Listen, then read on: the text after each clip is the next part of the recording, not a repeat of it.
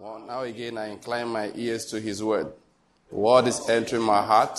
It is giving me light and direction. It is healing me in every area and is making me more and more like the Lord Jesus. In the name of Jesus Christ. Amen. Amen. All right, the Lord is good. Uh, let's take our seats and get into our teaching for today. Again, I will continue what we have been discussing for some time. And we have been talking about the select ones whom God um, uses. And that's what I've been trying to explain the fact that Christians must learn to walk in the distinction that God has called them to. It's very important we get this point. It's very terrible, and God doesn't like it. One mistake we make a lot of times, we treat Christ as an idol. What do I mean by that? It's a method by which we get things done. We treat Christ like one of those other idols that we use to get the satisfaction that we want out of our lives according to worldly standards. That is, other people go to um, uh, Obatala, other people go to um, Mami Water, they go to shrines to go and get things done. Then we feel very righteous in that we come to God through Christ Jesus, except that we don't realize that the difference between righteousness and holiness, all right, subsists. It's not just righteousness that God is looking for, He's looking also for holiness. What do I mean by that? The fact that you are coming to God to go and come and ask Him for the things, that is righteousness. But there is what is called holiness. The reason why you are doing what you are doing. The purpose you are trying to serve in life. That is what is meant by holiness. What am I trying to do? Everybody goes to the shrine to go and pray. What do they pray for? What shall we eat? What shall we drink? With what shall we clothe ourselves? Then Christians come to church. They pray the same prayer. What shall we eat? With what shall we clothe ourselves? And they make it the focus of their prayer. But because they are praying to God, they feel righteous. They forget that what is wrong with the prayer is the focus. What is wrong with what you are bringing up before Him every day is that you have made the focus of your life what you shall eat, what you shall drink, and with what you shall clothe yourselves. And Jesus said, these are the things that the Gentiles seek. And when we build churches sometimes, we gather around the ability to get what we shall eat, the ability to get what we shall drink, and we say that church is very powerful. That minister is powerful. Why? What it supplies us all the time is what we shall eat. And then when we come to church, people want to give offerings. The offering is so that I can get more to eat. I hope you're getting my point. Our whole life is centered around what I shall get. Therefore, the God of miracles is the God that helps me build a house. The God of miracles is the one that helps me buy a car. The God of miracles is the one that increases me financially. And we brag about the fact that we are getting results. Listen to me, it's pure nonsense. That was not what Jesus died for. That was not what Jesus died for. That is Christianity not the way God made it. That is worldly Christianity. That is pure idolatry. But Jesus is the idol now. But we still worship him the same way we worship idols. We still give to him so he can give back to us. You know, I keep on speaking against that thing. It's one of the evil that we have done to Christianity. People are not generous truly as God wants them to be. Every offering has something tied to it. That is idol worship. It's not Christianity. It's idol worship. So we have to realize that Jesus has called us for a life of distinction.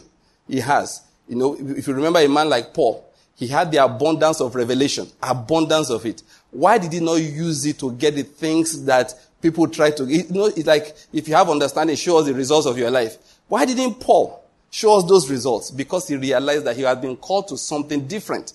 He has been called to something different. Jesus says something clearly to us. It is not every, um, let me use it, put it like this. It is not every spiritual resource that God gives you that you use to do what you like. Let me, where did he say that? There was a time there was trouble. Peter began to fight and Jesus said, don't you realize I could have asked the Father for 12 legions of angels and they would have delivered us. Basically was saying, even though I can ask for 12 legions of angels, I will not ask because it is not in line with the purpose of God for now. Which is the reason why he did not see Paul use the revelation he had to buy a fleet of ships and become a merchant. He didn't use that, even though the abundance of revelations that he had could have made that easily possible for him. That is why he did not see Jesus do it like that, because he had the, I mean, he had everything. But he will look and say, let's narrow ourselves to the purpose of God. That's what the Bible calls holiness. Narrowing yourself to the purpose of God for your life. That is what is holiness. He said, who made me a judge and an arbiter over you? He could have called them and by a word of knowledge told them who was wrong and who was right. He could have done that. He could have called them and by word of knowledge, you understand, or word of wisdom, known what they should have done. But he said, no, that is not in line with the purpose of God for my life. He said, who made you me a judge and an arbiter over you? I'm talking about Christianity that is distinct. The distinctive Christianity. The distinguished Christianity. The one in which is not just what you have power to do that you do. You do that which is in line with the purpose of God. I think the major problem with today's Christianity is confusion of purpose. Is confusion of purpose. And the basic thing is that we are very worldly, worldly minded. So every, every revelation you teach Christians must produce money. Otherwise, your principle is not working. we forget that people sometimes they just deliberately refuse deliverance. The Bible says so that they can get a better resurrection. That is Christianity. We have to be people that are heaven minded. You know, I found out something. Balance, with Ed Cole will say, is the key to life. One of the problems is that we don't know how to balance. When I was a young Christian, okay? Or let me put it like this. As I was growing, begin to learn the word of faith, they gave us the impression that those who came before us did not know what they were doing because they, they, they sang songs like, This world is not my home. You understand? I'm on my road to heaven. You understand? So we said things like Christians are so heavenly minded, they are earthly useless. Those are statements we should not make again. They should be heavenly minded. It doesn't mean they should be earthly useless, but the reason why they are earthly useless is not because they are heavenly minded. Right now, you know, we wanted to react, we went the other way. We stopped being heavenly minded. We now wanted to inherit the earth by force. We now became, we fell into the category of those that Jeremiah prophesied against acquiring land after land until nobody else can live there, apart from us that have bought everything. I actually saw a man who was preached. He talked about how to possess the land. When he finished talking about possessing the land, I was wondering, what is he talking about here? He was talking about how he bought land everywhere. That is not possessing the land. That is not possessing the land. That is covetousness. That is not possessing the land. I hope you're getting my point here. What am I talking about here? I'm explaining the issue that God has called us to a different life. I don't want to use the word lifestyle alone. A totally different life. The people that God called, He's called them for a different purpose. That's why I began this talk from this evening. That is, it is not as if come and use the principles of God to get earthly results. What are you trying to get as your result? Is the first question you should ask yourself.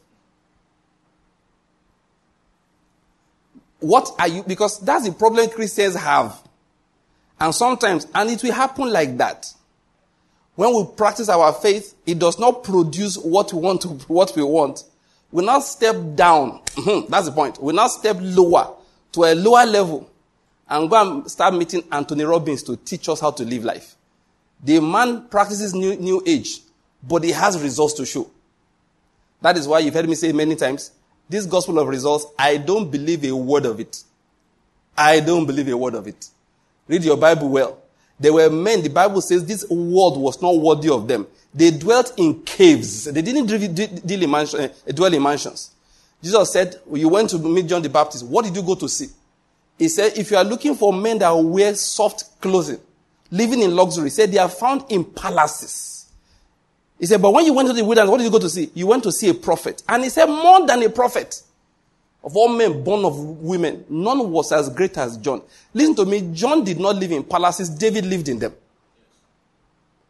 John did not live in palaces, Solomon lived in them. John did not live in, in, in any palace, Joseph lived in a palace. Hezekiah lived in a palace. But what did God say? Jesus said it like this Of all men born of women, John, uh, what do you call it? Uh, the people I mentioned, Joseph, Moses, uh, David, Solomon, none was as, as great as John. None. Let's know how we count results. The man didn't wear fine suits. He didn't have money. He was eating locust and wild honey. Men had to come to the wilderness to come and meet him. He did not have any principle for church growth. The people that came to his church, he insulted them. You brood of vipers, he said. Who warned you from the, to flee from the judgment to come? Yet, rulers will come and tell him, what should we tell those who sent us? Are you, do you, do you get my point? People came to meet him in the wilderness where he was hiding. He did not have a location, you know, strategic location to promote his ministry. You know our problem? Worldliness. Worldliness. That is what our problem is. And what am I preaching today? Let's, let's leave that thing. Let me say it again. I know I may sound like a prophet of uh, doom. You know, the other day I, I read my Bible again. I said most of the prophets in the Bible were prophets of doom anyway, so I'm in good company. Go and read your Bible. Most of them were prophets of doom. Yes, yeah. it, they were not people speaking evil. They were people who were calling people to repentance. And a prophet is not the person that has the ability to see the future. My wife was talking with one woman once we went to Ghana. He said, ah, they were watching this man. I said, who are you watching? This guy is a fake prophet. He said, no, no, no. He said, genuine prophet of God. He prophesied something and it came to pass. Prophesying and coming to pass is not what makes you a real prophet. You can be operating what the Bible calls a python spirit and bringing your masters much gain. Is not in your Bible? What would the gain be except that the woman was prophesying in quotes things that were accurate? You go to a church, somebody is telling you that your car number, he calling your car number for you does not make him a prophet. It does not. There are different ways you get that kind of revelation. The easiest one, I have my device here. Somebody can be outside typing messages to me on the car number. In fact, you photograph you as you are coming. As I look at your face, I tell you the car you came in, how you drove in. That's the word of WhatsApp. But some actually go and use familiar spirits. And let me say this to all everybody listening. And I'll get back to where I went into that digression. If you are operating that, God said, this year you will begin to be destroyed. Amen. All the evil that you have done will come upon you. I will render you homeless. Where you rode in big cars before you will trek there, your name will be an example of how children should, you will not behave. I will not let you die, but I will make everybody watch you suffer. That is the word of God. You will not die. If you look for death, I won't give it to you. If you hang yourself, I will cut the rope. If you jump into the lagoon, you will float. I will make you on, on the same streets where you lied in my name. Everybody will watch you pass every day begging for food. Your children will deny you. You'll be surprised. Because associating with you will be so shameful. Why? For the lie you lied in the name of the Lord. For the times that you use familiar spirit to speak in his name. You have just a few days to repent. All those of you who are performing miracles by arrangement, this year you shall die. And I'm not joking about it. You pay women 2,000 naira to hide, hide eggs in different parts of the body and say you are doing crusade. This year you will die. And that's without remedy. You have just a few days to repent. And your repentance will not be in secret. You must go openly, take a microphone, and say to everybody, I am sorry. I am sorry. The Lord said, The embarrassment I have caused you using social media is but the beginning of my judgment. Who will be alive? And you will treat like this for a long time and he will not re- react. Our God is not dead. That's not my main message. Let me get back to my message. Take warnings to your pastor. The money he raised lying in my name will be used to bury him. I will cause rain to fall and wash away the buildings they built. Then the day will come, there will be no rain, there will be no nothing. The thunder will strike and buildings will catch fire. And they will know I'm the Lord.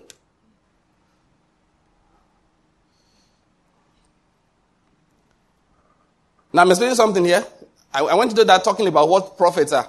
It is not about somebody telling you what the future, you know, predicting the future accurately. It is people who call you to repentance. Now this this is what I'm saying to the church. God is calling the church now to repentance. Enough of walking with the world. Enough of bragging on your grace. The grace that helps you, you're a pastor. You are committing adultery and you say grace covers you, let me discuss you for a moment. The grace you are bragging on will not save you from my judgment. You will die. Then the church can be discussing whether you went to heaven or you went to hell. That will be another discussion. But I will erase you from the surface of this earth, and you will not be the first. If you want to live, repent. The grace that Jesus died for will not save you from that judgment. If you want to live, repent. There is no other way. There is no other way. Otherwise, dying, you shall die. Dying, you shall die. You can, the church can be gathering after and say the pastor will go to heaven or go to hell. But I will have raised his ministry. Enough of leading the young people astray. You cannot be the reason why people cannot serve God. Who are you? There are those who want to repent from sin. Go and read what Peter said about them. Yeah, they meet some ministers, those who send them back into adultery, send them back into immorality, send them back into sin. And God said, You guys have exhausted my patience. You have exhausted it. You have exhausted it. I will wipe you off one after the other. What is God saying? Listen. No. Jesus said, I prefer no church to a dirty church. I prefer no church to an unserious church. He said, I will rather spew you out of my mouth than have you lukewarm. For those who want to understand things, that was why God raised Islam up. I don't want to teach that in details now. That was why. You now say Christians are afraid. Why? Because they won't want to. Because walking with God, let me say it again. Walking with Christ Jesus is not a way to become rich. You know, I've been preaching that thing again and again since last year or the year before for Christians to understand. Walking with Christ is not the way to become rich. If you want to be rich, go somewhere else. You can't guarantee what Jesus will do with your life. You give it to him and you live it like that. There were those he met very rich. He said, Sell all you have and give to the poor. Then come and follow me. He blessed Peter with abundant breakthrough. Peter caught so much fish, he called other people to come and help him. Peter looked at Jesus and said, Surely, you are not a normal person. He made his confession. Jesus said, From now on, you'll be catching men. Having shown him the ability of God in his life, he, drew him, took him out of um, fishery business. And let me tell you, know, the apostles of those days were not the bishops of these days. They were not rich people. I'm not saying anything wrong with the bishop being rich. Oh. I'm just saying the apostles of those days were not the bishops of these days. They were not rich people. They were not rich people. That's why Paul said, I've learned how to abound. I've learned how to abase. Sometimes they had to abase. What I'm going to say is that Jesus met people who were rich, some of them, and took them out of their comfort zone. A man like Peter, having shown him that I can make people rich, then he said, Now let's go and catch men. Somebody said, of course, it's not proven, but I read it from John Gilly, who was speaking, that that young ruler that he says, Sell all you have, actually went eventually and sold all he had. Jesus did not say, Okay, that money you give is his seed. I will now multiply it. I tell Christians, if you want to give, give. Christians are givers. It's not a way to prosper. Christians are givers. If you want to give, give. If you are looking for prosperity from your giving, please stop. You are sinning. Every time you put money in an offering basket, heaven shuts, shuts down some of your breakthrough. Ah. The Lord is good. I'm trying to just say something here. So you give your life to Jesus Christ. He does what he likes with it. You can be poor and he makes you rich. You can be rich. You meet him. He collects everything. He says, sell everything, give to the poor. Now you come and follow me. And you be following the man, the son of man that had nowhere to lay his head. He will send you out on mission. Say when you get there, look for the house of one that is worthy. He didn't give you money for hotel. he said, when you get to the house, say peace be upon this house. That is, they can tell you don't come in. He said, if a man of peace is there, they, they will receive you, that your peace will rest there.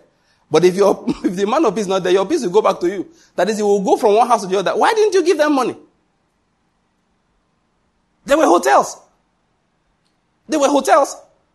How do I know? When they wanted to give birth to this Jesus, were they not looking for an inn?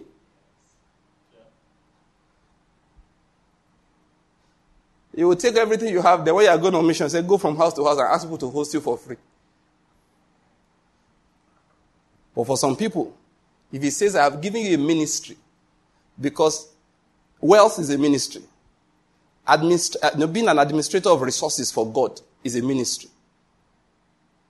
Sometimes, that's my own thinking. God doesn't, in fact, not sometimes, I think most times, when you have a strong pulpit ministry, God does not want you doing secular administration. Well, I, withdraw the word secular because everything is spiritual. He doesn't want to do doing material administration because it's, it's, it weighs on the mind.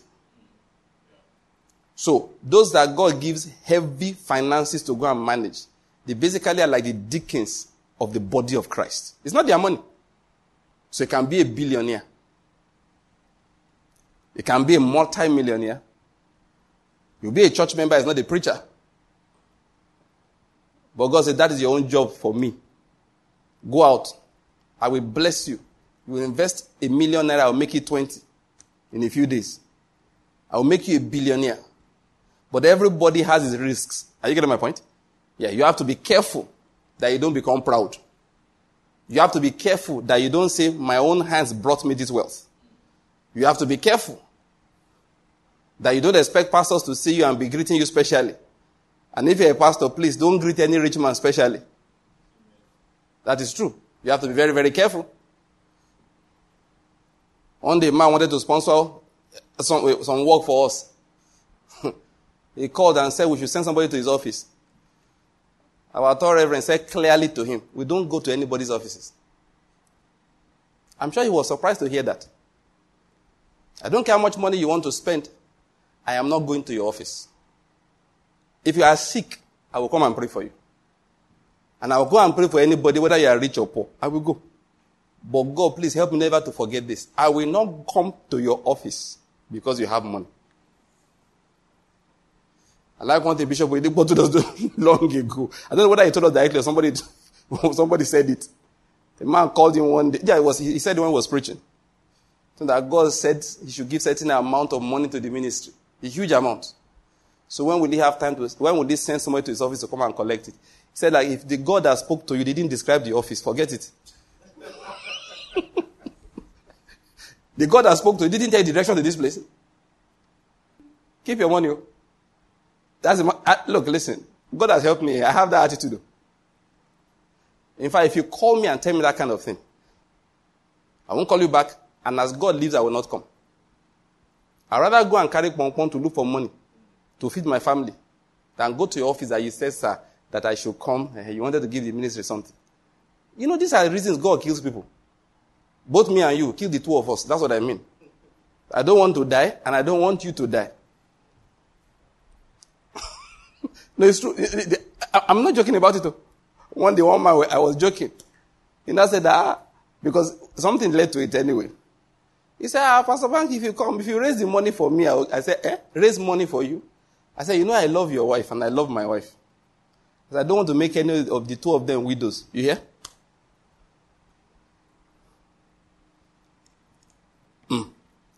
So, back to the reason why I said that.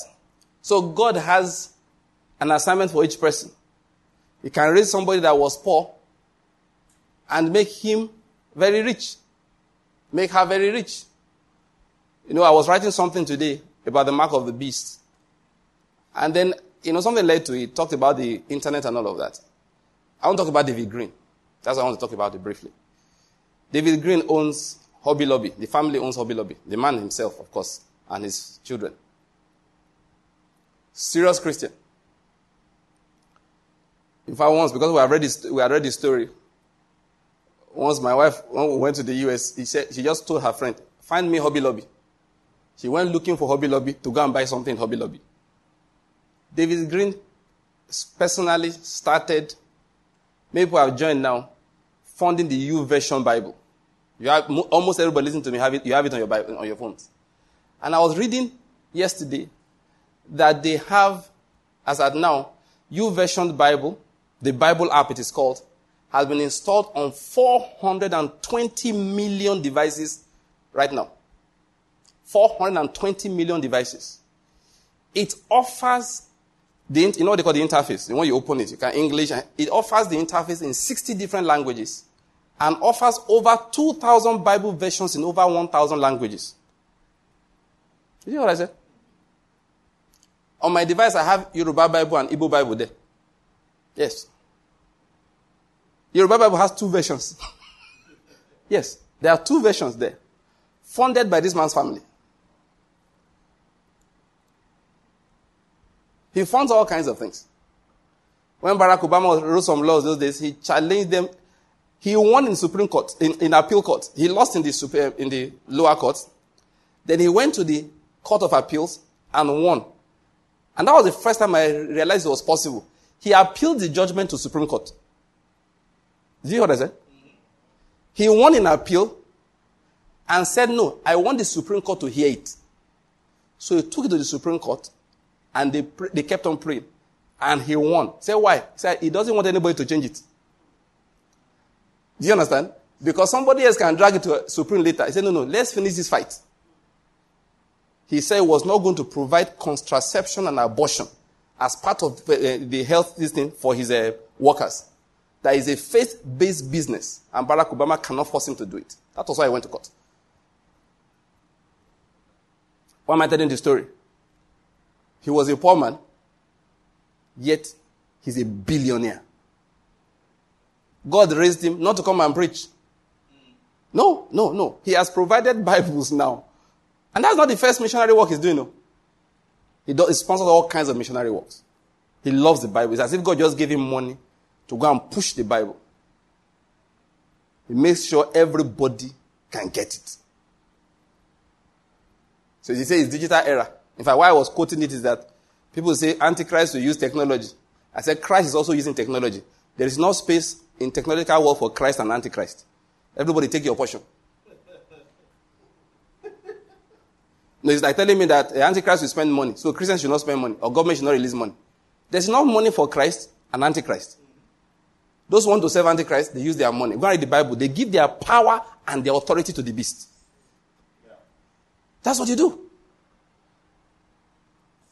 So this internet is the new tech. The man said, no problem. We will use it to preach the, push the knowledge of God so that, listen, Saudi Arabia may tell you, you can't bring Bible there. And tell them you, they can't download YouVersion. Let me see.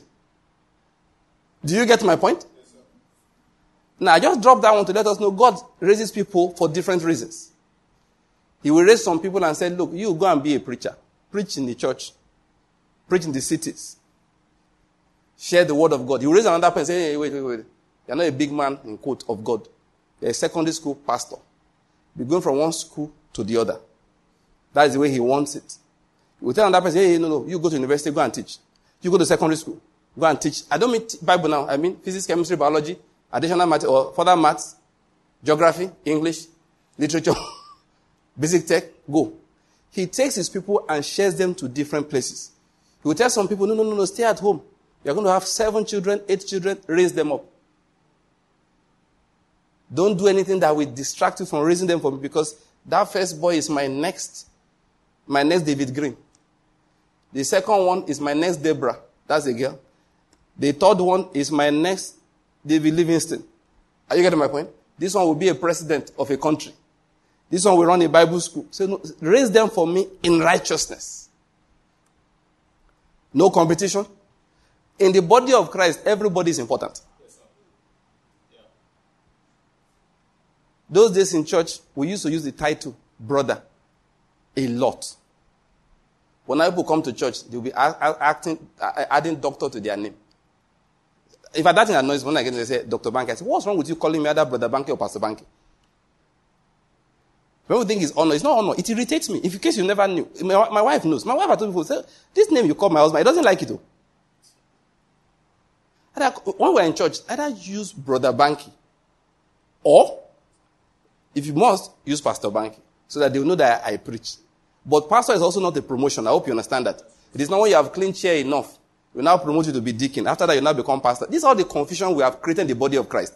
People that are supposed to be cleaning the chair with joy, they are looking forward to the day they'll give them microphone. They give them, give them microphone and they'll start preaching, you know, heresy. There are people I see on the pulpit sometimes, I just say, God, please remove this guy from there before he kills himself. Uh, that thing I said is not a joke. One day I was watching TV with my wife many years ago. And one man was there preaching. They gave him a, they gave him a title bishop. Ha! I told my wife, why is this guy preaching?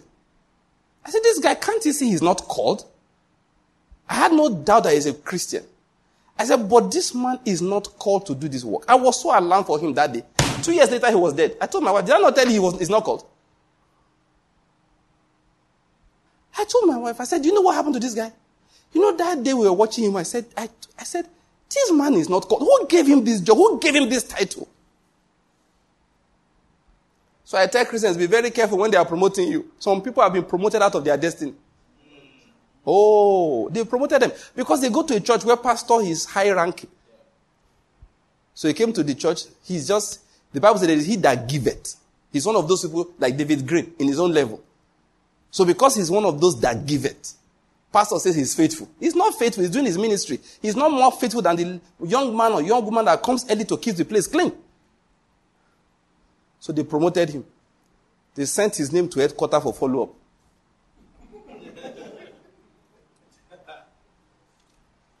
People that should be sitting down, arranging the economy of nations, we make them pastors. People should be sitting down, setting up good hospitals and running them well. We call them deacons and pastors. Deacon is not even a problem. Is that pastor one? You now put that foolish sticker on his car. Pastor. Have you seen that sticker? Wants to terrorize people. Why? Because he was confused of thinking that this is promotion. People of God, it is not promotion. It's an office. When I say office, now each person is called to his own. If you read your Bible, we are not teaching about that in details now. A pastor is not an administrator, is a teacher of the word. That's why Paul said some are called pastors and teachers. He joined it. It is not a rank. Those days in some churches, let me not call name, we are airing this thing live everywhere. People have funny titles. Evangelist, senior evangelist, most senior evangelist, supreme evangelist. I said, now, wow. And all of you want to go to heaven. Go ahead. We, we, we, know, the problem I have with the titles is that first, we confuse people. You are committed to the church does not mean we should promote you to that title, pastor. It doesn't. It doesn't mean it at all. If you are not called to preach, called to teach the word, don't collect the title. They will just use it to confuse you. Because in the body of Christ, I'm going to emphasize something. Everybody has his assignment.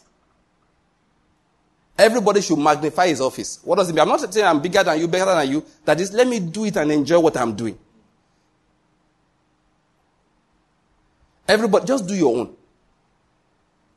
Because some, we pastors sometimes we make that mistake. A man gives, gives, gives, you have to promote him so that he won't go away anyway. That is the reason why we do it. You know, mammon. Mammon is very terrible. It confuses the wisdom of the wise. So give him a title so he won't go to another church. God said, don't worry, Shebi.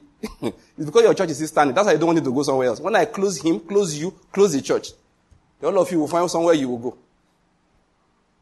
A man can receive nothing except it is given to him from above. Why? The Lord is good. Oh, I've not started my message for today. Let's start. Oh, we're talking about us. People may start laughing. you may start laughing, but that is the truth. I have not yet started my message for today. I just want to emphasize something in everything I've said so far. That God has called every one of us, we his people, he's calling us, come out from amongst them and be separate. And don't touch the unclean thing. That's what I'm going to emphasize. Come out from amongst them and be separate. Let's remove worldliness from our motivation.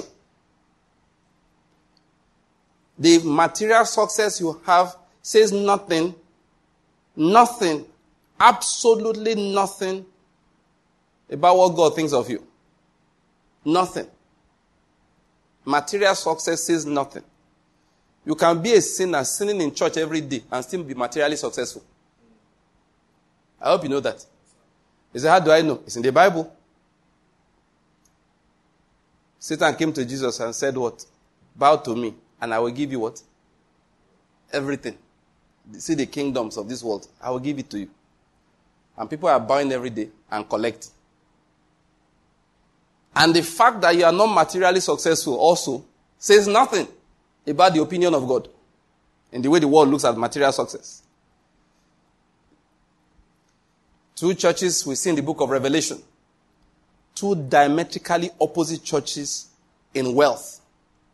But so were they diametrically opposite in the opinion of Jesus concerning them. One, he said, I know of your material poverty. He said, but let me let you into a secret. I think you are very rich.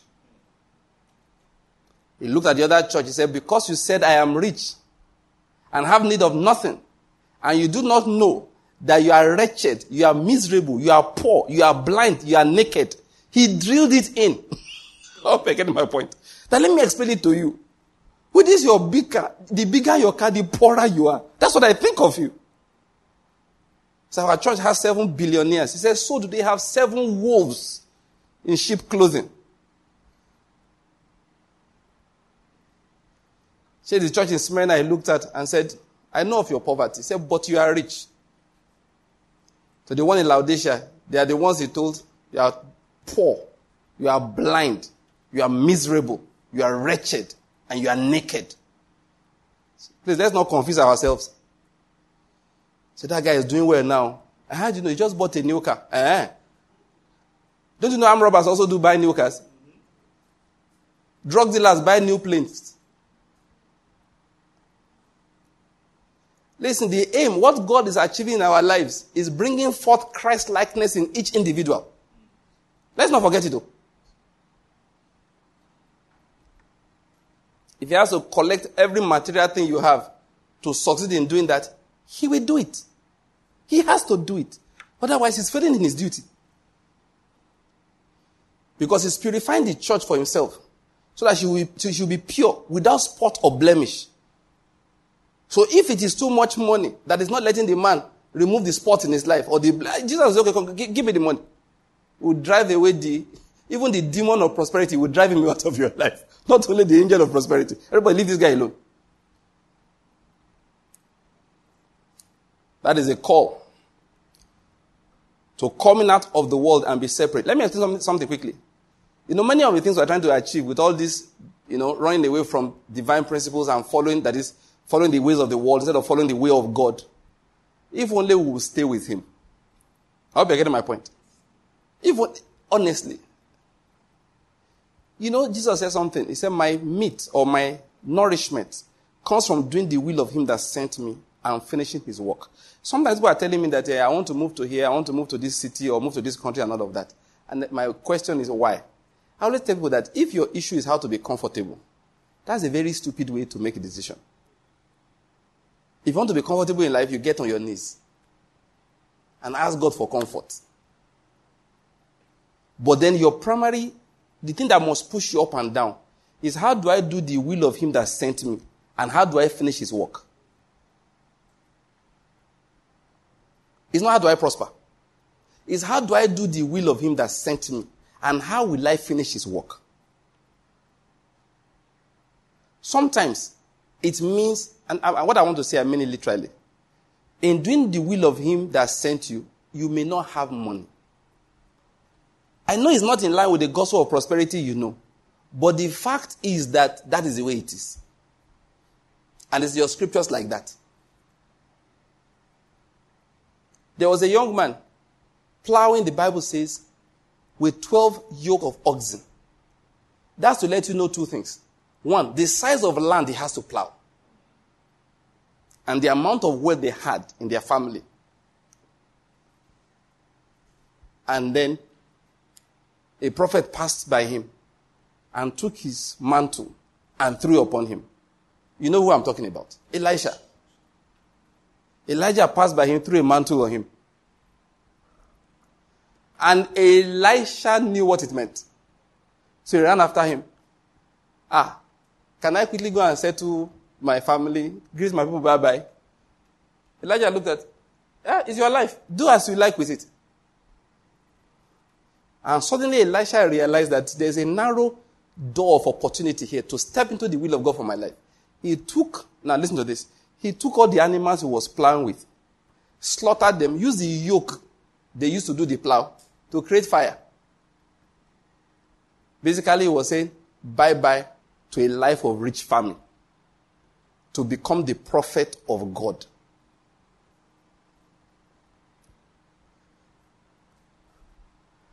God didn't say, you know, increase the size of the farm. Then you have money to sponsor the different Elijahs. There are many schools of prophets around. You remember that time? Everywhere Elijah will go, they will say, ah, they, will, they, will, tell Elisha, the, the, sons of the prophets. They tell Elisha, did, did you know that uh, your master is going today? From one place after another. There were many schools of prophets those days. And they needed money too. Because ah, the Bible has all the complete stories. One day, the one went to go and borrow an axe. You know why he went to borrow an axe? They did not have. Then the uh, metal head of the axe fell into the water. That one shouted, Ah, my master! Oh, oh, pari, say. If he has so much money, why will he be shouting, My master, alas, it was borrowed? He would have said, Oh, that one don't fall inside. Judas, go and buy another, another one. Replace what? No, they didn't have.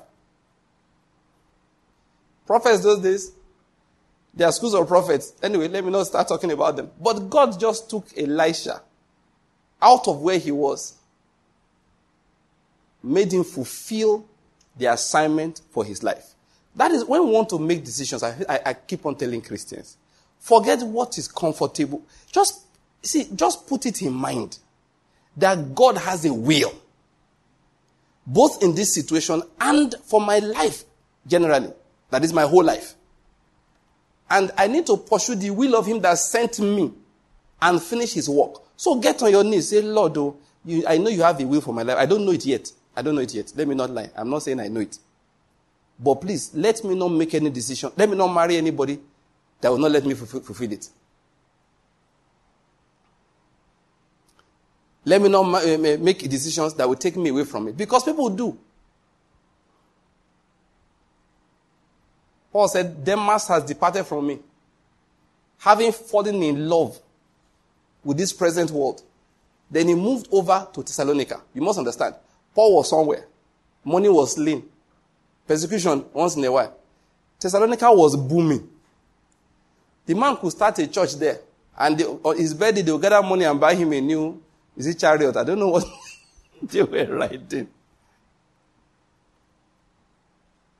Why start a church in Ikorodu when you can start in Victoria Island? So Demas said, Brother Paul, this is your Shagamu ministry. It's not the will of God. Let's move to where the action is. Where one Sunday morning you can raise a hundred million naira. And you did not even bring any fire brigade preacher. It's just an in-house raise. If you now bring an apostle of prosperity,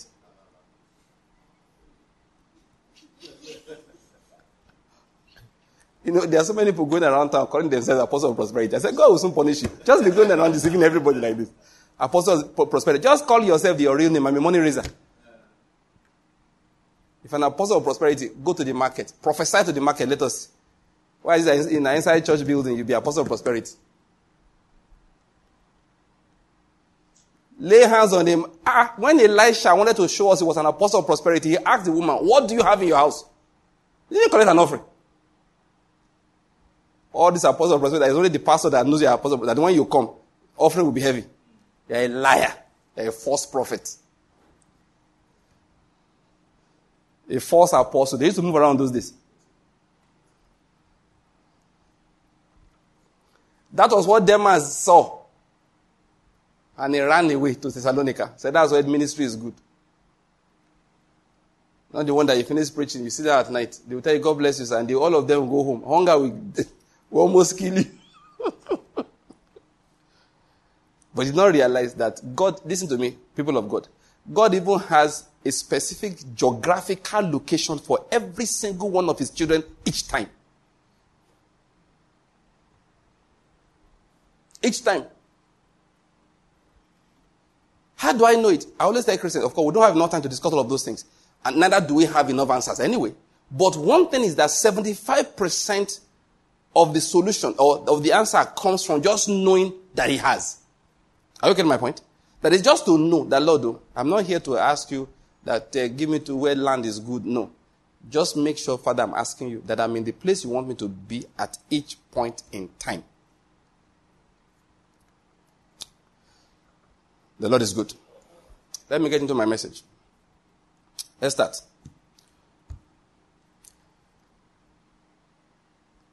I want to read the scriptures, Abby. All of you that are laughing at me in your soul, God will bless you in Jesus' name. All right, let's start from the book of John, chapter 15. Up till now, I was just speaking, just trying to connect with what we, where we were before. And I believe I was bringing the word of God by His Spirit. Don't expect that the prophetic anointing is one that's always blessing you. If it never corrects you, both you and the prophet will soon enter into a ditch. You hear what I said? If your prophetic anointing is always blessing you, you have a problem. 90% of the work of a prophet is to bring correction. That's why you go and read your Bible. Most of Elijah, Elisha, Jeremiah, Amos, Micah, Micaiah, Nahum, all those people. That's why you see them always shouting that for these three sins of uh, Edom and for four, I will not relent in his punishment. He doesn't want to punish Edom. He's just hoping Edom will hear. Because when Jonah went to Nineveh, Jonah said, Good, I'll go kill everybody. God said, No, I didn't want to kill anybody at all. and Jonah was so angry. What kind of nonsense is this? They'll be calling me false prophet. But if you read Rejoiner, Rejoiner said, of all those prophets, of those old times, he was the most anointed. That the anointing upon him was so great, the kind of revival he commanded, nobody else ever did. The primary duty of a prophet is to call you to repentance, not to bless you. What we call the prophetic, a lot of times the body of Christ these days is nothing but it shall be well. This year is a year of greatness. You know, I hardly ever encountered church that says a year of repentance. We are healing the heart of the daughters of the people of God, you know, slightly, saying peace, peace. When, for holiday. Now, I told the story here some time ago now. One of my sisters, prophetic anointing, a true prophetic anointing. went for a prayer meeting in the house of a rich woman. I want imported a prophet from far. All those imported prophets that God did not send. See, I told all of you, this year, your own don't, me, don't over. Better go and find another job. Stop this nonsense. Oh. There are jobs you should not take, even if they offer you. He said, Be a prophet. He said, No, I don't want to be. Go and check the prophets in the Bible. They're very reluctant people. There's a reason behind it. They understand what prophecy was. But this is every small boy says he's a prophet. I saw one boy the other day. What prophet did he call himself now? If your life is tight, check your tithe. If you are sick, check your seed. What's the last one now? If you are suffering, check your offering. I just said, this boy doesn't want to live long. He's starting ministry like this. Okay. But that's all this nonsense. As a small boy, he has bought a, a, you know, a blue suit. He didn't even buy a black one. Call himself prophet. I said, this guy. It's not your fault. Go and ask Amos. They say Amos, stop prophet. Eh, Amos said, I was never a prophet. They just sent me to come and deliver a message. Elisha, they said, take over the mantle. He said, please let me go and greet them at home. All this rush to, to become a prophet is prophesying for money. That's the problem of people. They imported a prophet for that meeting. prophet was shouting, it shall be well, it shall be well, it shall be well, it shall be well. My sister didn't know what she shouted. It will not be well. the prophet was surprised. She just said, no. The Lord said it will not be well. The woman died that week. Why the imported prophet had been shouting, shall be well. I declare, your enemies, ah, they are going to scatter. See, I found how you know false prophets. They always have one guy behind shouting, hey, man. That's how you know them. My papa, you are too much. That's how you know them. They are all over Nigeria, Southern Africa, East Africa. My papa, you are forensic. My papa, you are too much. No, before I used to, I thought they were genuine prophets. I used to say, why won't this guy tell this guy to shut up? How can you be professor? Look, those are evil spirits. They need to be wound up. You see them praising a man constantly, and they say he's prophesying. All you false prophets. 2020. Nonsense. How did I get there? I see them on it. It just makes me laugh. A man is ministry. Look at those people that were doing those jokes with uh, somebody's arm. Say, hey, see power. Power past power. I said, if it was the real spirit of God, it will depart. Those, were, those are things that grieve the spirit. That's why I know some people are fake. You are praying for somebody and they are healing you. Everybody should know that you are fake. I saw that one pouring water. Hey, someone says, see power. I just, this has to be fake. Nobody hails the Holy Spirit when he's walking. Hail the Holy Spirit for what? When he moves, you are silent. Everybody has to be silent. Creation will be silent. When he's done with his work, you raise your hands in worship. I'll be healing a man. Say, hey, see my papa. he's here too much. he's working miracles right now. You should, that's how you know fake prophets. They, they are so easy to know. I see them. Come out from amongst them and be separate. This is the year of the judgment of the Lord against all this embarrassment of his name. Uh-uh. His name will be exalted. Yes, his name must be exalted. His name must be holy. Holy. Holy. That is his name. Everyone that wants to play with his name, get ready for his response. His hand will do awesome things, and your eyes will see it. Huh? And he will stand with those who mock him, mock his name. You want to do your business, there's no problem with it. Start your business. Call it Ajanaku Enterprises. Spiritual divination and people, you know, spirits that people mortar, you know, or ministry, thank you.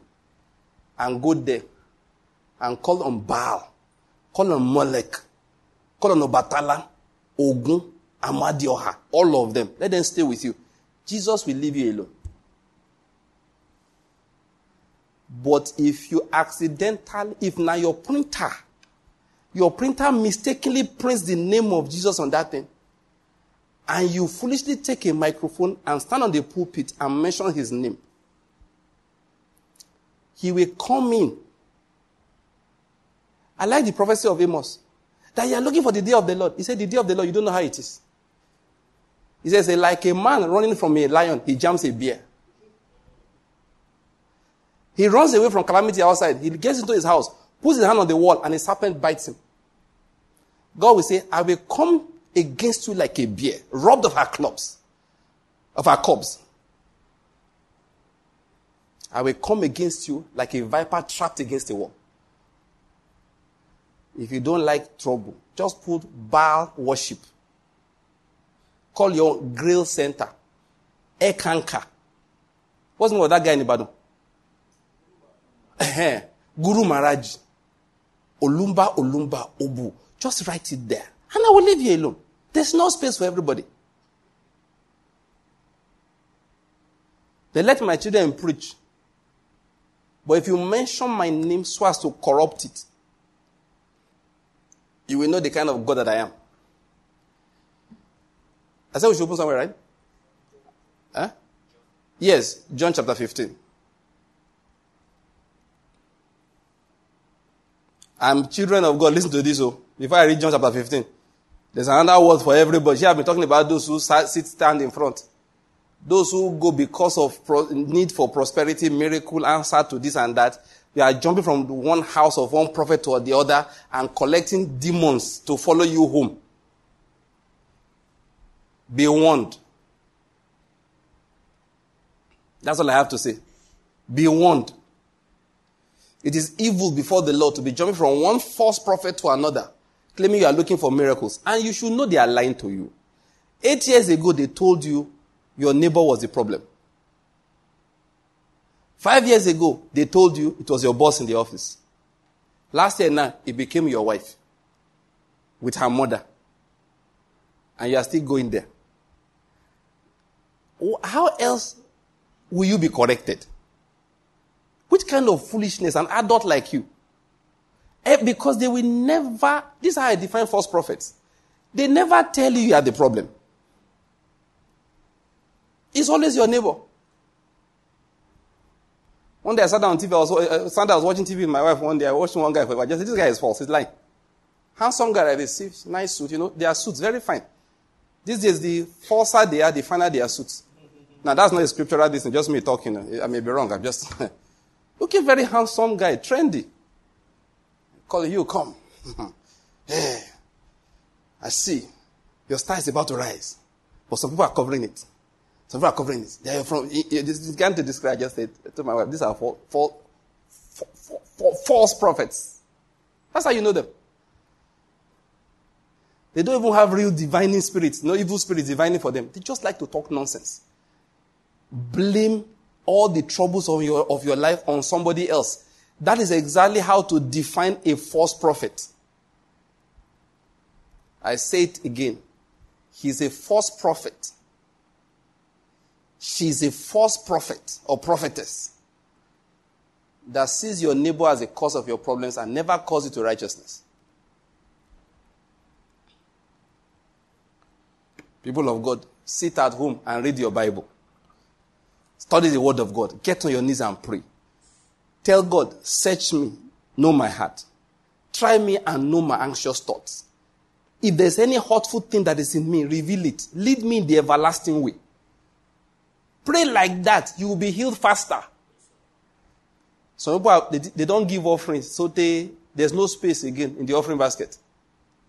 Looking for what? Looking for one miracle or the other.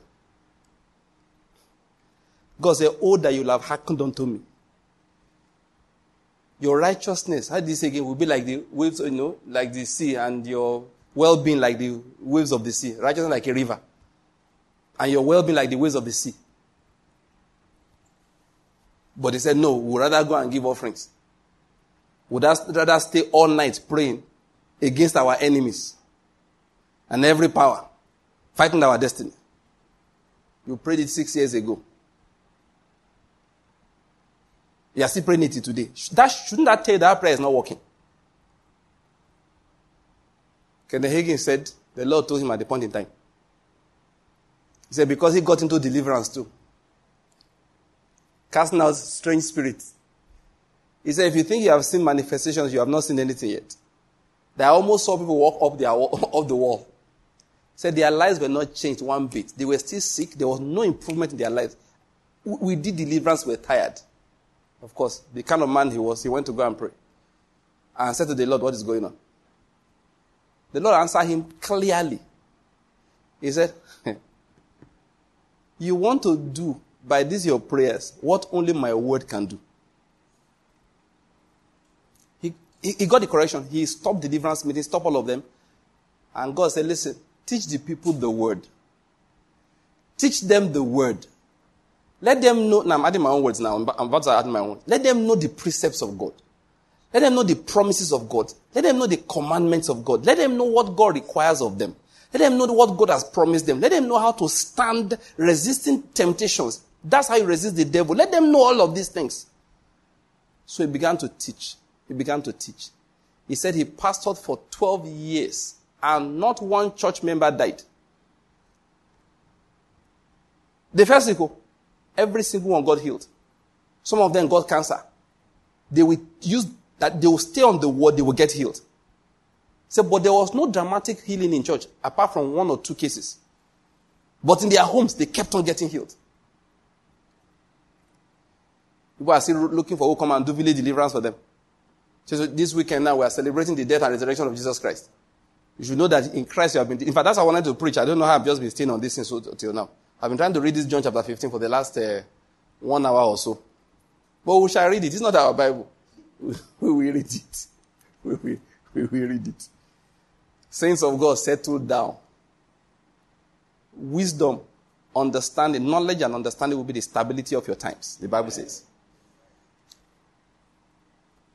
Enough of blaming people. Some people are so paranoid. Ah, I dislike paranoid people. If their door doesn't open, they cast out the demon from the door. One young, one young woman met me. I went to preach. Said I should pray for her. I said, What? That there's something in her throat that she dreamt that her mother gave her egg to eat. So I said, Uh huh. That I should pray for her. Me, pray for you. Spit the egg out now if you don't want to eat. So, stuck in her throat.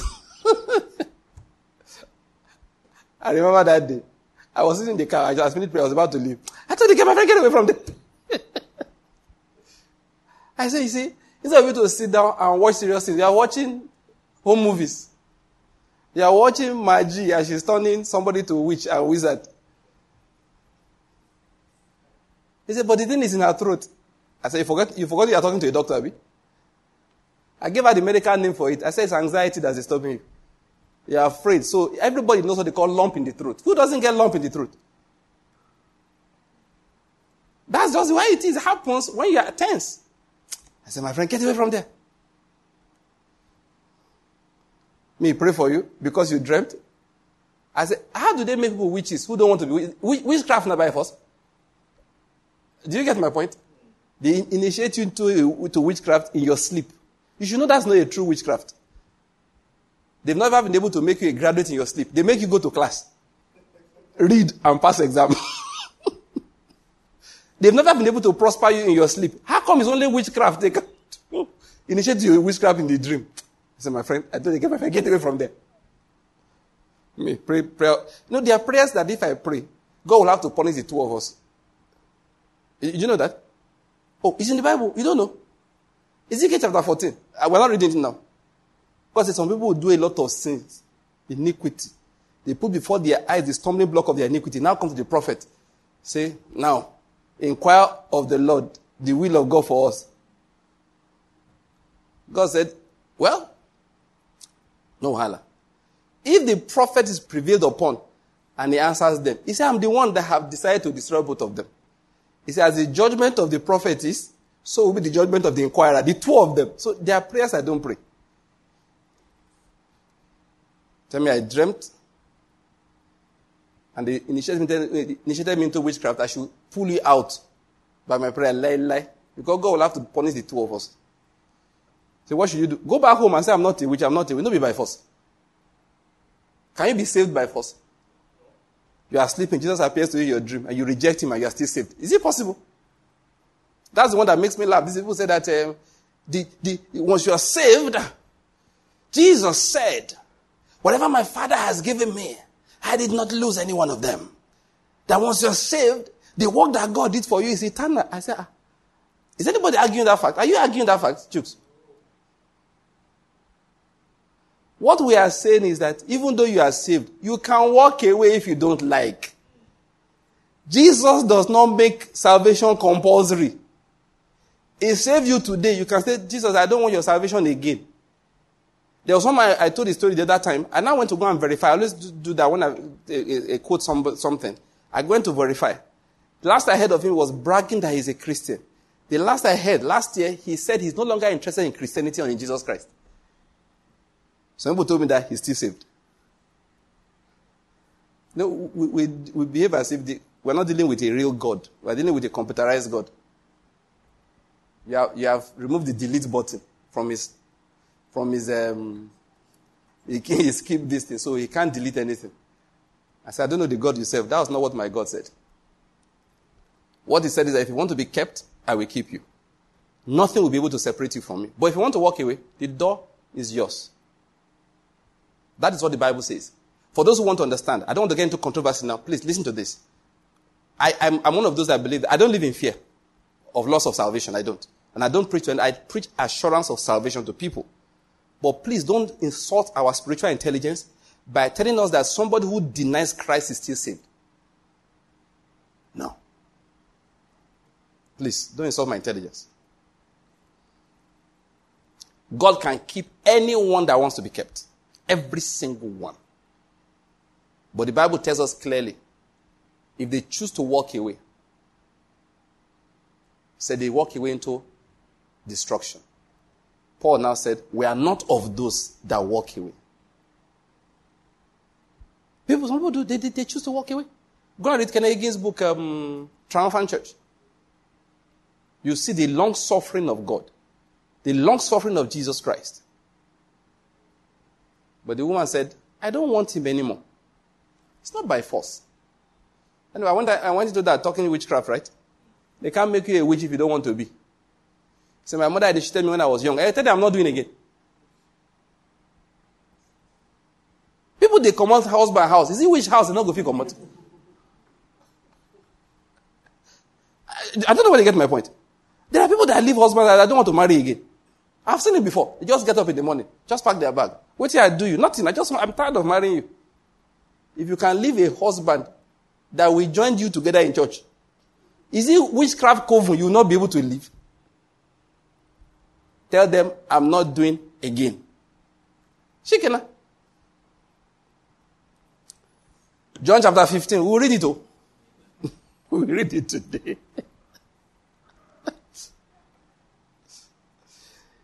From verse 1.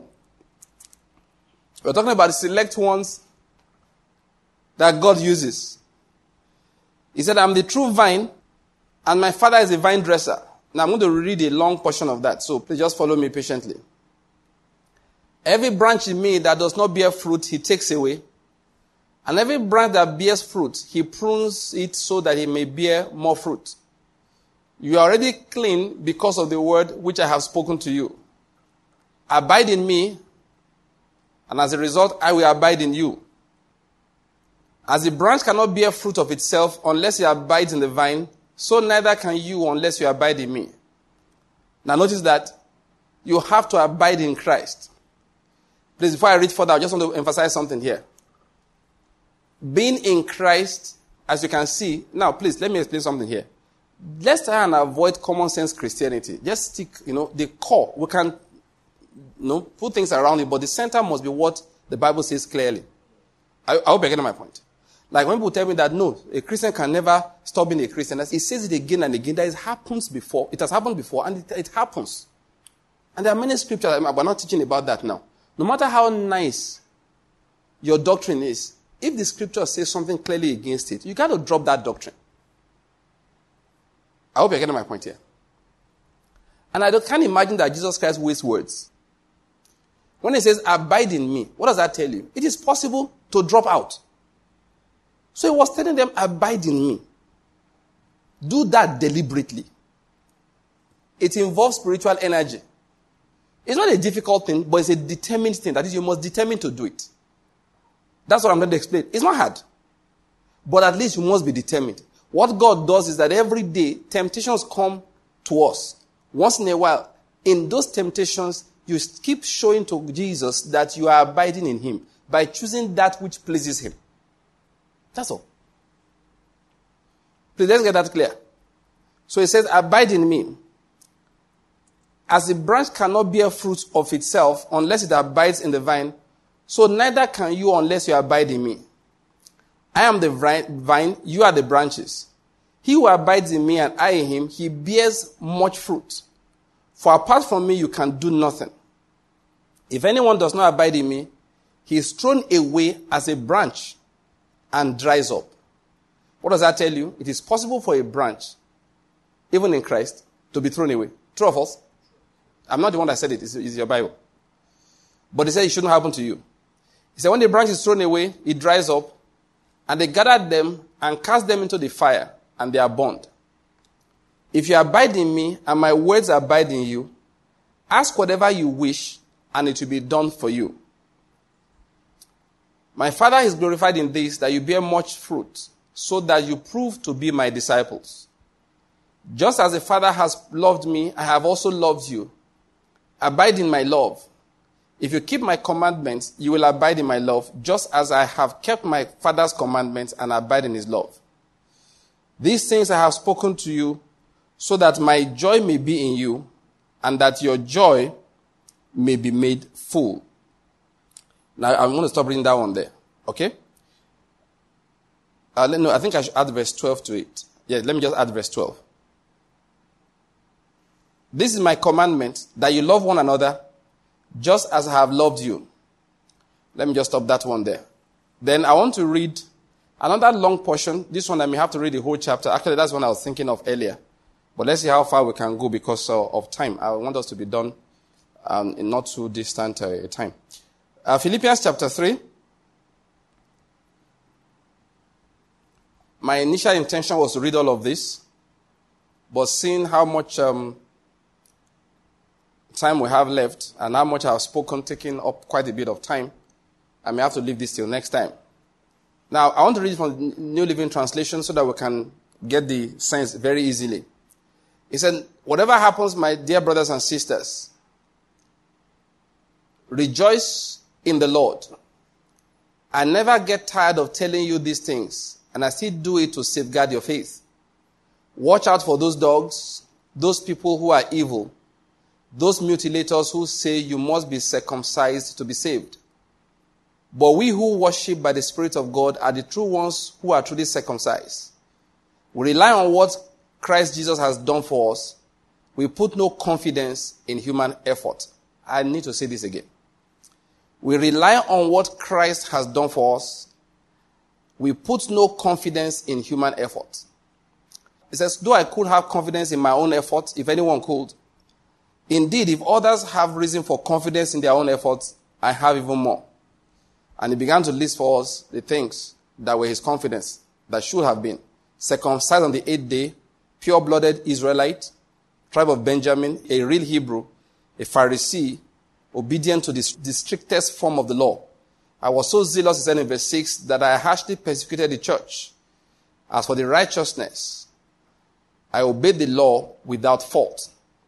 Now, he said in verse 7, I once thought these things were valuable but now I consider them worthless because of what Christ has done. Yes, everything else is worthless when compared with the infinite value of knowing Christ, Christ Jesus my Lord. For his sake, I have discarded everything else, counting it all as garbage so that I may gain Christ and become one with him. I no longer count on my own righteousness through obeying the law. Rather, I become righteous through faith in Christ. For God's way of making us right with himself depends on faith. I want to know Christ and experience the mighty power that raised him from the dead. I want to suffer with him, sharing in his death, so that one way or another I will experience the re- resurrection from the dead. Now, for time's sake, please, I'll just jump to a few verses. He said, I don't mean to say I've already achieved these things or that I have already reached perfection, but I press on to possess that perfection for which Christ Jesus first possessed me. No, dear brothers and sisters, I have not achieved it, but I focus on this one thing forgetting the past and looking forward to what lies ahead. I press on to reach the end of the race and receive the heavenly prize for which God, through Christ Jesus, is calling us. Uh, okay, I think I cannot stop that one there. Now, last uh, meeting, what I explained to us in our series is about the fact that there are different realms in life. And I just feel like today when I was planning, everything I've said so far was not part of the plan. This is where the plan actually began from, alright, or begins from. Alright, so what I, when I was meditating about what we said last time, and especially since this is um, the weekend in which we remember the, the death and the resurrection of Christ Jesus, we call it Easter weekend.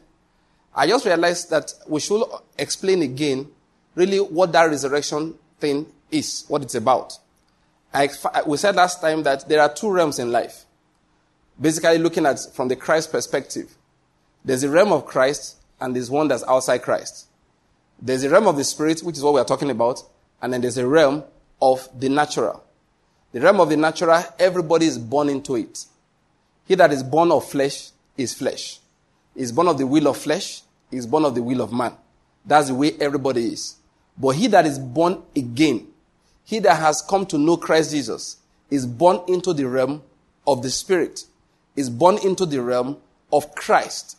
This realm is different from that of the realm of flesh. I explained that we may look like each other. Everybody may look like flesh.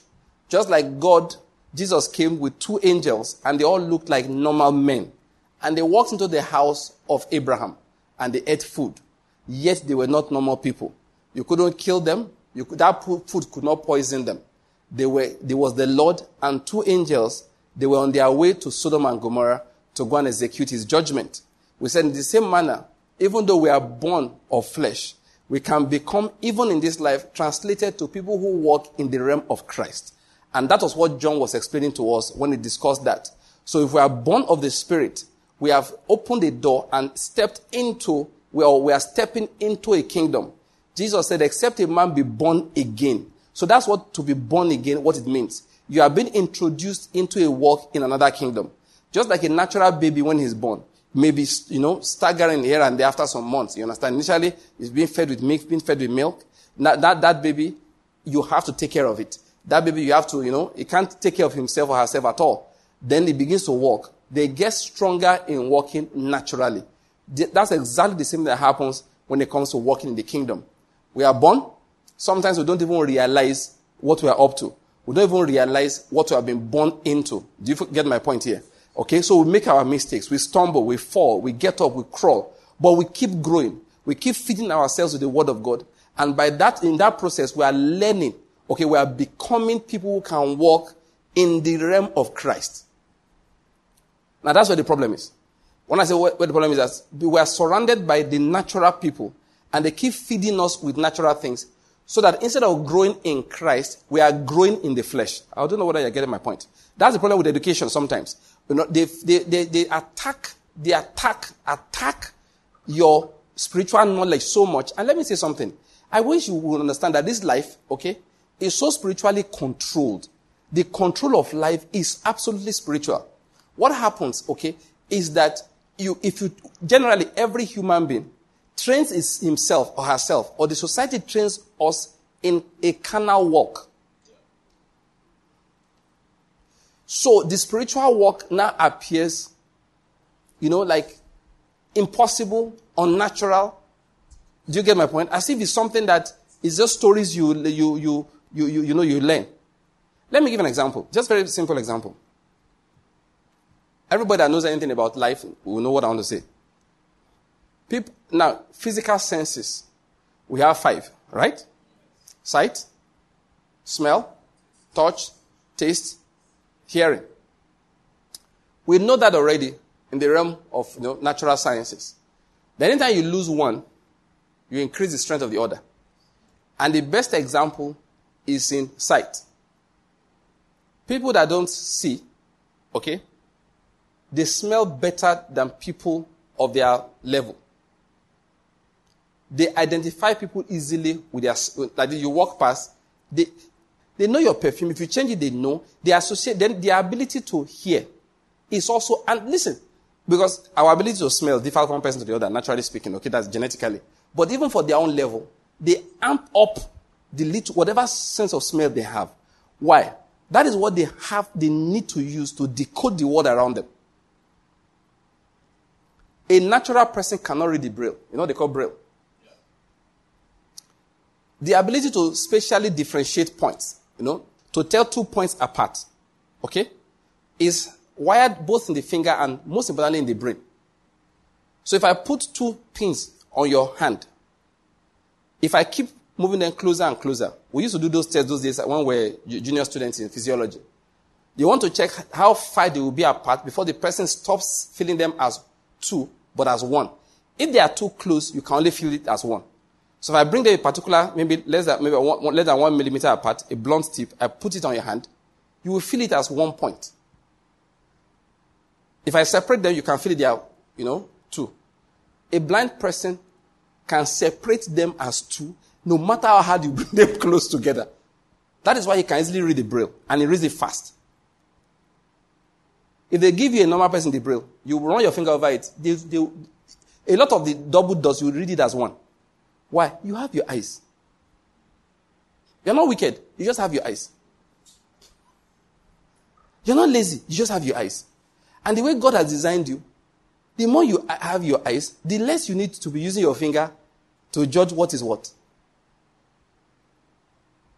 So a blind person touches your face and he knows who you, he knows who you are. His hand is a biometric scanner. Why? He doesn't have the eyes. Know, before I used to wonder that how does a blind person learn how to play uh, the uh, piano? You know, it is uh, it's easier for him than even you that can see. Oh, because once he touches one, he associates with that sound anytime. Now I said we have five senses, but actually there are six. The sixth one is the one we use to contact the spiritual. The more you use the five and develop them, the duller the sixth one is. That's why I'm going with all the talk. You walk by what you see, what you hear, what you smell, what you touch, what you feel, what people around tell you. The less the Spirit of God can bring you up into the knowledge of truth by the Holy Spirit inside you. The way by which God merges the two is through His Word. So, if you, He said, My son, attend to my words. Incline your ears to my saying. What is he trying to say? Take the physical senses you have and focus it on the word. What the word does is to come inside you and amplify your spiritual sense. That's what it does. That's why, please, I tell people, when it comes to you know, uh, knowing the Spirit of God, now, being led by the Spirit of God, it's not about hearing voices in your ears. There's a way God builds up your insight that your thoughts and your feelings are taken over by the Spirit of God. But you have to, that's the point I'm making. You have to develop that. You have to. We Christians, and listen, that's the challenge of Christianity. God has brought us into a realm. It's called the realm of Christ. The more we exercise ourselves in the physical realm, the less the realm of Christ that we are supposed to walk in, the less we are able to walk in it. Life is spiritual. It is the one you can handle that becomes manifested around you. I don't know whether you're getting my point.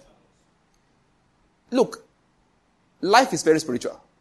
My friend was telling me the other day that his dad was very ill. All right? He's 80 something. He had pneumonia all over the lungs. Understand? And he was in hospital and really, the man knew he was going to die. But from what he even told me, that it's as if he felt people coming to take him, say, let's go. But the man just said, no. My time is not yet. I have things to do. My time is not yet. I have things to do. And he got well. Yes, the doctors will do what they can. But what really got him well was that he said, my time is not yet. I have things to do. Please, I'm, I'm trying to get somewhere. Because you see, as believers, we have to exercise ourselves. And that's one, one thing I want to emphasize about. The exercise to abide in that realm called Christ. Life is always pulling us down into the natural realm. The duty we have as believers is to keep pushing ourselves back up into the realm of Christ and walking in it. And listen, how do you do it? Jesus said something. You want to abide in me? He said, Let my words abide in you. Obey my commandments. Obey my instructions. You know what? Let me tell you what that means. Jesus is saying something. You know, the more I read the scriptures, eh, the more I find the things that Jesus said, I find that the prophets had said them. Yes. I don't have time. I didn't prepare to say that. I'll put a few together. Almost everything that, that the Lord Jesus will tell you. You understand? If you read all the way from Moses down to Malachi, you will find th- that these prophets have said those things. Now, please bear that in mind. There's a reason why I said it. I'll bring, I'll bring it up again. But let's assume I made a complicated mechanical structure and I want you to be able to operate it. I will not give you details on how I made it. It's unnecessary. Let me give you an example. Your car. An average person does not know when you press the brake that small press, how it is amplified to push discs out, all right? Or push, you know, calipers out and all of that to keep your car, to make the car stop. What do you concern you?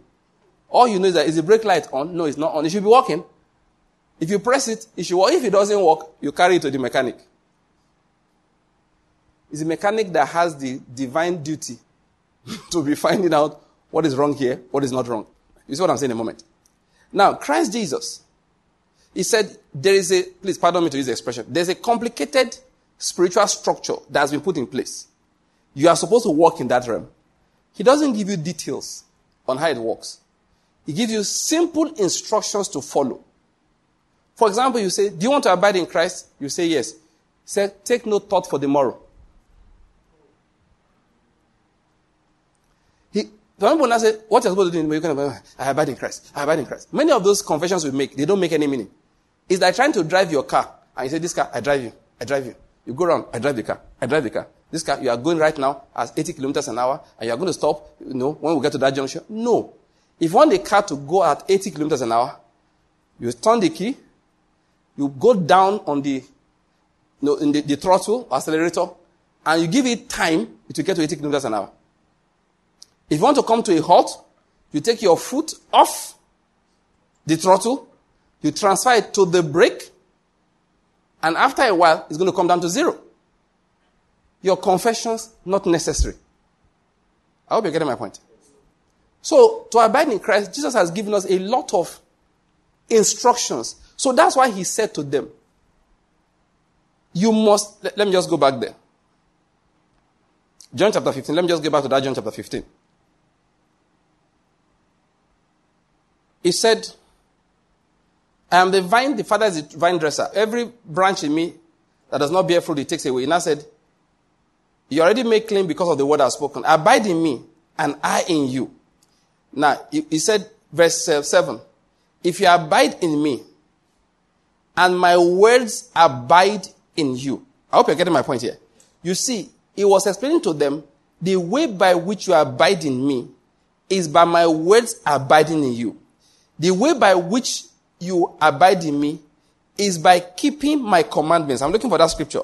He said, For my Father is glorified in this that you bear more fruit. Just as the Father has loved me, I have also loved you. If you keep my commandments, you will abide in my love. That's what I was looking for. If you do what? Keep my commandments. So how do I abide in Christ? An example. If he says, love your enemies, do good to them that despitefully use you. Jesus didn't say, go and confess. I abide in Christ. I abide in Christ. I abide in Christ. He said, no. Confess. I love my enemy. I love my enemy. Those who despitefully use me, I will pray for them. I will do good to them. That's the confession you need to help you obey. No matter how much you confess, if you don't obey, you will not be able to abide. I hope you're getting my point here. That confession is to help you obey. Obedience is the key to abiding. So, the realm of Christ, which has been prophesied from time, the prophets have told, shown us you know, the portals to use to enter. Jesus has taught us the throttle to press to get into the cruising speed of Christ. He has shown those things to us all over the scriptures. For example, tell you, take no thought for tomorrow. What you shall eat, what you shall drink, and with what will you clothe yourself? The more you worry about those things, the more you step out from the realm of Christ. I need to say something about the realm of Christ before we close today. Maybe I'll develop it further next time. The more you worry about those things, the more you step out from the realm of Christ. If Jesus tells you something, forgive those who trespass against you. When you forgive those who trespass against you, you are abiding in Christ. Remember, I said something. You have to exercise yourself let me modify what I said earlier. I want to bring out another point. You have to exercise yourself in the kind of realm that will manifest around you. Let me say this. Many of us preachers, we think we are teaching people spirituality. We are not. We are making them more carnal than before. Let me give an example. The, the, the, in fact, the reason why I said that. Are there enemies in this world? Yes. Why did Jesus say, Don't worry about the enemies? He said, Because if the way of a man pleases the Lord, he makes even his enemies to be at peace with him. So that is why he doesn't want us focused on that. He says, Okay, how do I get into the place where these so called enemies, their problems will not, I mean, their anger cannot affect me? Into a place where their arrows will get back into their own heart. Into a place where whatever they do against me will hurt them if I don't pray for them. He said, What do I do? Pray for them, forgive them. I don't think about them, but by obeying what the Lord Jesus said, I enter into a realm where enemies' arrows don't fly into. I don't have to wake every morning. Every arrow fired against me, back to sender. That is how it will hit you. I hope you're getting what I'm going to explain here. That is how it will hit you. What you need to do is dwell, the Bible says, in the secret place of the Most High. How do you dwell in it? Jesus said, it's by obeying the things I tell you. If I tell you, go on a mission, take no purse or script, don't greet any man on the way. What I'm saying to you is simple. I have surrounded you with the realm of abundance that means you don't need to take anything with you. Now, if you take the purse, if you take the extra, it will help you when you get there, no doubt, but you will never experience the divine provision that He could have given. So, if you were able to carry money to last for four days, and suddenly the mission extends for two weeks, at the end of the fourth day, you are broke. You now have a choice of two either die of hunger or abandon the mission. I don't know whether you're getting my point. And in both circumstances, you will be in trouble with the Lord when you get back. When you get back, the Lord will say, Yes, yeah, the Holy Spirit and the angels, they moved people, and I expect this kind of result. He said, Lord, we stop at for this. He said, Why? We're hungry. So he says, Why should you be hungry? Or let us assume you say, No, we must finish this mission. The last, you finish the mission. In fact, by the seventh day, hunger has de- deactivated the mission. That is, the people you were mission, missioning on are not the ones carrying you up and down looking for who will resuscitate you. When you now get back to the Lord, He will now say to you, What happened? Why did you frustrate the things I planned? It's a simple instruction that you disobeyed. He said, When you are going, don't take anything, don't take any extra provision. But you disobeyed Him, you took. By doing that, you stepped out of the realm of Christ, the realm of his abundant provisions, and you stepped into the realm in which natural things work. But then, with all your trust in medicine, you will find a day that a disease will break out, which medicine doesn't have what? Cure for. Let me quickly say something to you. We can't discuss that in details now. Be very careful when you are reading natural instructions of men concerning how to prolong your life. I'm not saying they don't work, oh. they work until they jam.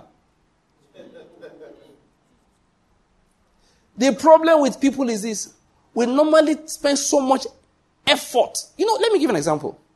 When I say the kind of advice I hear from people concerning health, now I'm a, I'm a doctor by natural training, okay? So I know, I know small, even if I don't know too much, okay?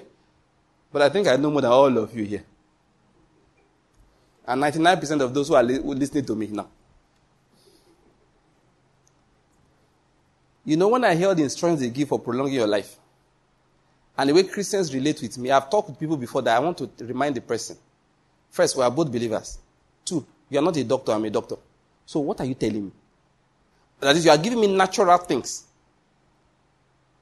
You're not even drawing me. So if you drag me into the realm of the spirit, then I can calm down.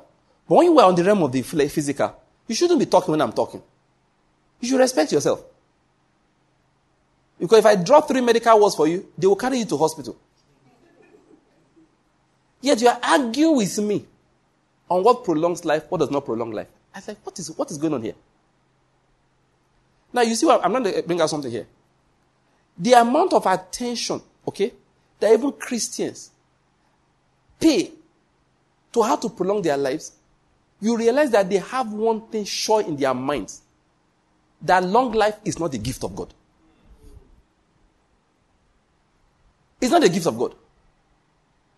When you see the effort, one day a man died, had an accident and he died. I was talking with one man of God. He said, This is a problem. These church people are wicked. I said, How are they wicked? That the man did not have a decent car. If he had a good car now, at least when that accident ha- happened, he would have survived. I didn't know how to answer that a, a child of God died, not just a child of God, a minister of the gospel died, and you think it's bad car that killed him. Then Saul died for having a bad car. Then Ahab died Because he did not buy a good, a good car. He didn't buy a good chariot. His horses were not strong. They were not strong. But the Bible makes it clear to us Saul died for the trespass he committed against the Lord. So God killed him and dashed the kingdom to David. The, listen, I'm trying to say something here. If you want your life, if you want the length of your life to be equal to that which God planned, during which period you'll be able to fulfill his plan for your life, are you getting my point? Exercise yourself in what he has said about long life, not in how to jog. Jogging is not bad, but the Bible says clearly physical exercise does not prolong life. He said it prolongs it by two extra days. Now, I'm the one that did that calculation and said two days. But it doesn't give you 10 years. Otherwise, the Bible would have been wrong when it says it provides what? It, it, it, it, it uh, profits little. Do you know? You see Christians running up and down, jogging, going for checkup here and there. Who, if you ask them, what do you think God's purpose for your life is? They have no idea. I will have said, why don't you spend that energy to settle down and say, Lord, the giver of life. The giver of life. Why did you give me life? And until the day, you must understand, life and death is not in the power of coronavirus. The keys of death and of Hades are not with coronavirus. They are not with diabetes. They are not with high blood pressure. They are not with cancer. They are with the Lord Jesus Christ. So you ask yourself, am I going to live in a realm in which Jesus decides when I live and when I die? Or, because that is what caused the argument. When people have exercised themselves in natural phenomena, when Paul says things like, I am in a confusion, a strait between two, whether to depart and be with Christ, which is far better, or to stay here for more work. I don't know which one to choose. It doesn't make sense because they don't understand. Paul, what if you're hypertensive? You could have a stroke. Why? Because they know everything about cholesterol. They know everything about sugar. Which unfortunately, let me not start now. Half of what they know are wrong. And doctors will change them next year. You know, until two years ago, if you eat cholesterol, you will die. So every food, low cholesterol, low cholesterol. Then two years ago, they say, sorry, sorry, sorry, sorry, sorry, it's a mistake, it's a mistake. Cholesterol that you eat does not change the quality of your life. But they have taught the world for 30 years. So Christians who have believed that for 30 years, how do they manage now? But I don't want to get into that because we'll not start talking accuracy of physical science. No. But what I'm going to say is this. When we exercise ourselves in physical things, it becomes real to us. We start dying by chance. We fall sick when the disease is coming. We get healed when the doctors find a cure. Why? We did not take time out to abide in Christ. Abiding in Christ is a deliberate effort we must put in in living our lives. How do we abide in Christ? It's simple. He has loaded the scriptures with simple instructions. Loaded them left, right, and center with simple instructions. Instructions as simple as rejoice. Once again, I say rejoice. So you must, you know, there are things people say, I don't know how to do. No, God said, you will learn it. You will learn it. Let me give an example. You don't know how to dance. I command you in the name of Jesus, go and learn how to dance. Amen.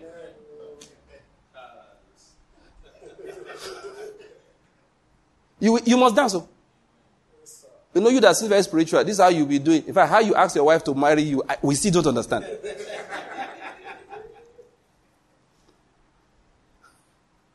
he said, rejoice. Again, I say what? Rejoice. God does not give advice. I learned that from Edco many years ago. He never gives advice. He only gives commandments, instructions. Each one you disobey is to your own peril. I hope you're getting my point. He says simple things like rejoice. He said, Come aside and rest for a while. Jesus told the disciples. He was not advised, you know, it's good to rest. Oh, no, it's a commandment. The place of rest, I want to pour a spirit into you that you will use to go for the next assignment. If you go for the next assignment without receiving that spirit, the assignment will wear you out. How do we abide in Christ? The word of God is loaded with instructions. Every instruction. If he says, This book of the law shall not depart out of your mouth, but you shall meditate therein day and night.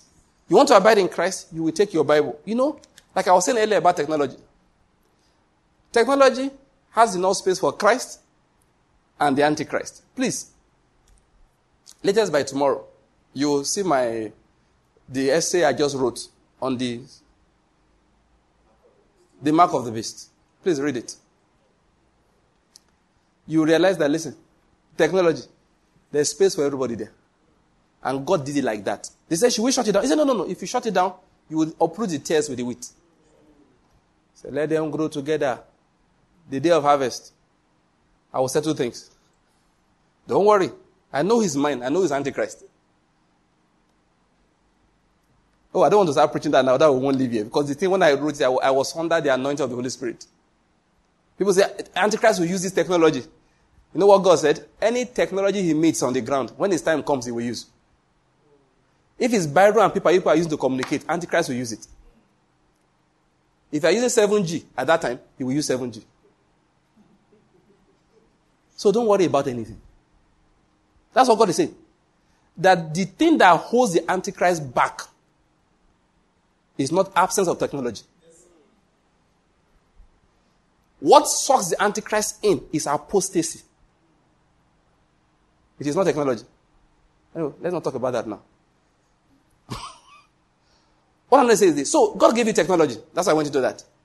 Use it eh, to obey the word that says meditate day and night.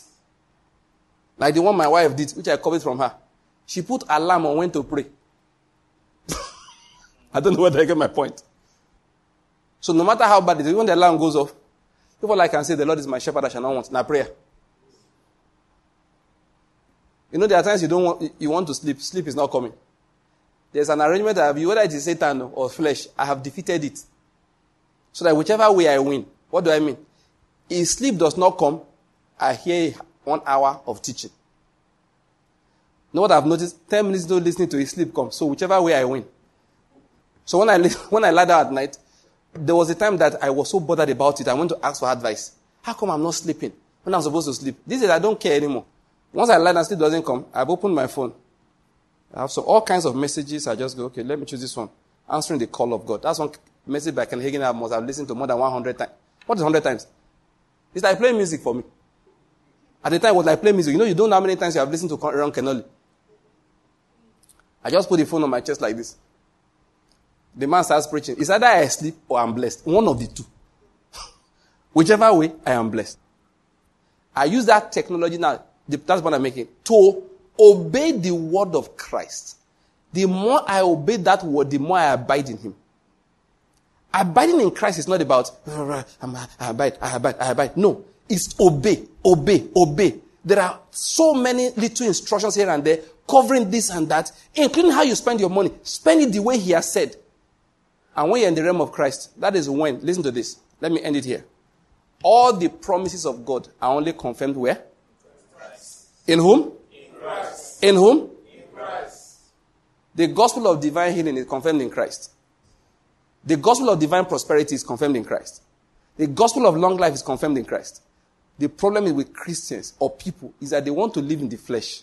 Then the time of calamity, they want to tap the blessings that are only confirmed in Christ but it does not work. Let's stop here. We'll continue from that point next time. Let's bow down heads to pray. Let's give the Lord thanks. Let's give the Lord thanks.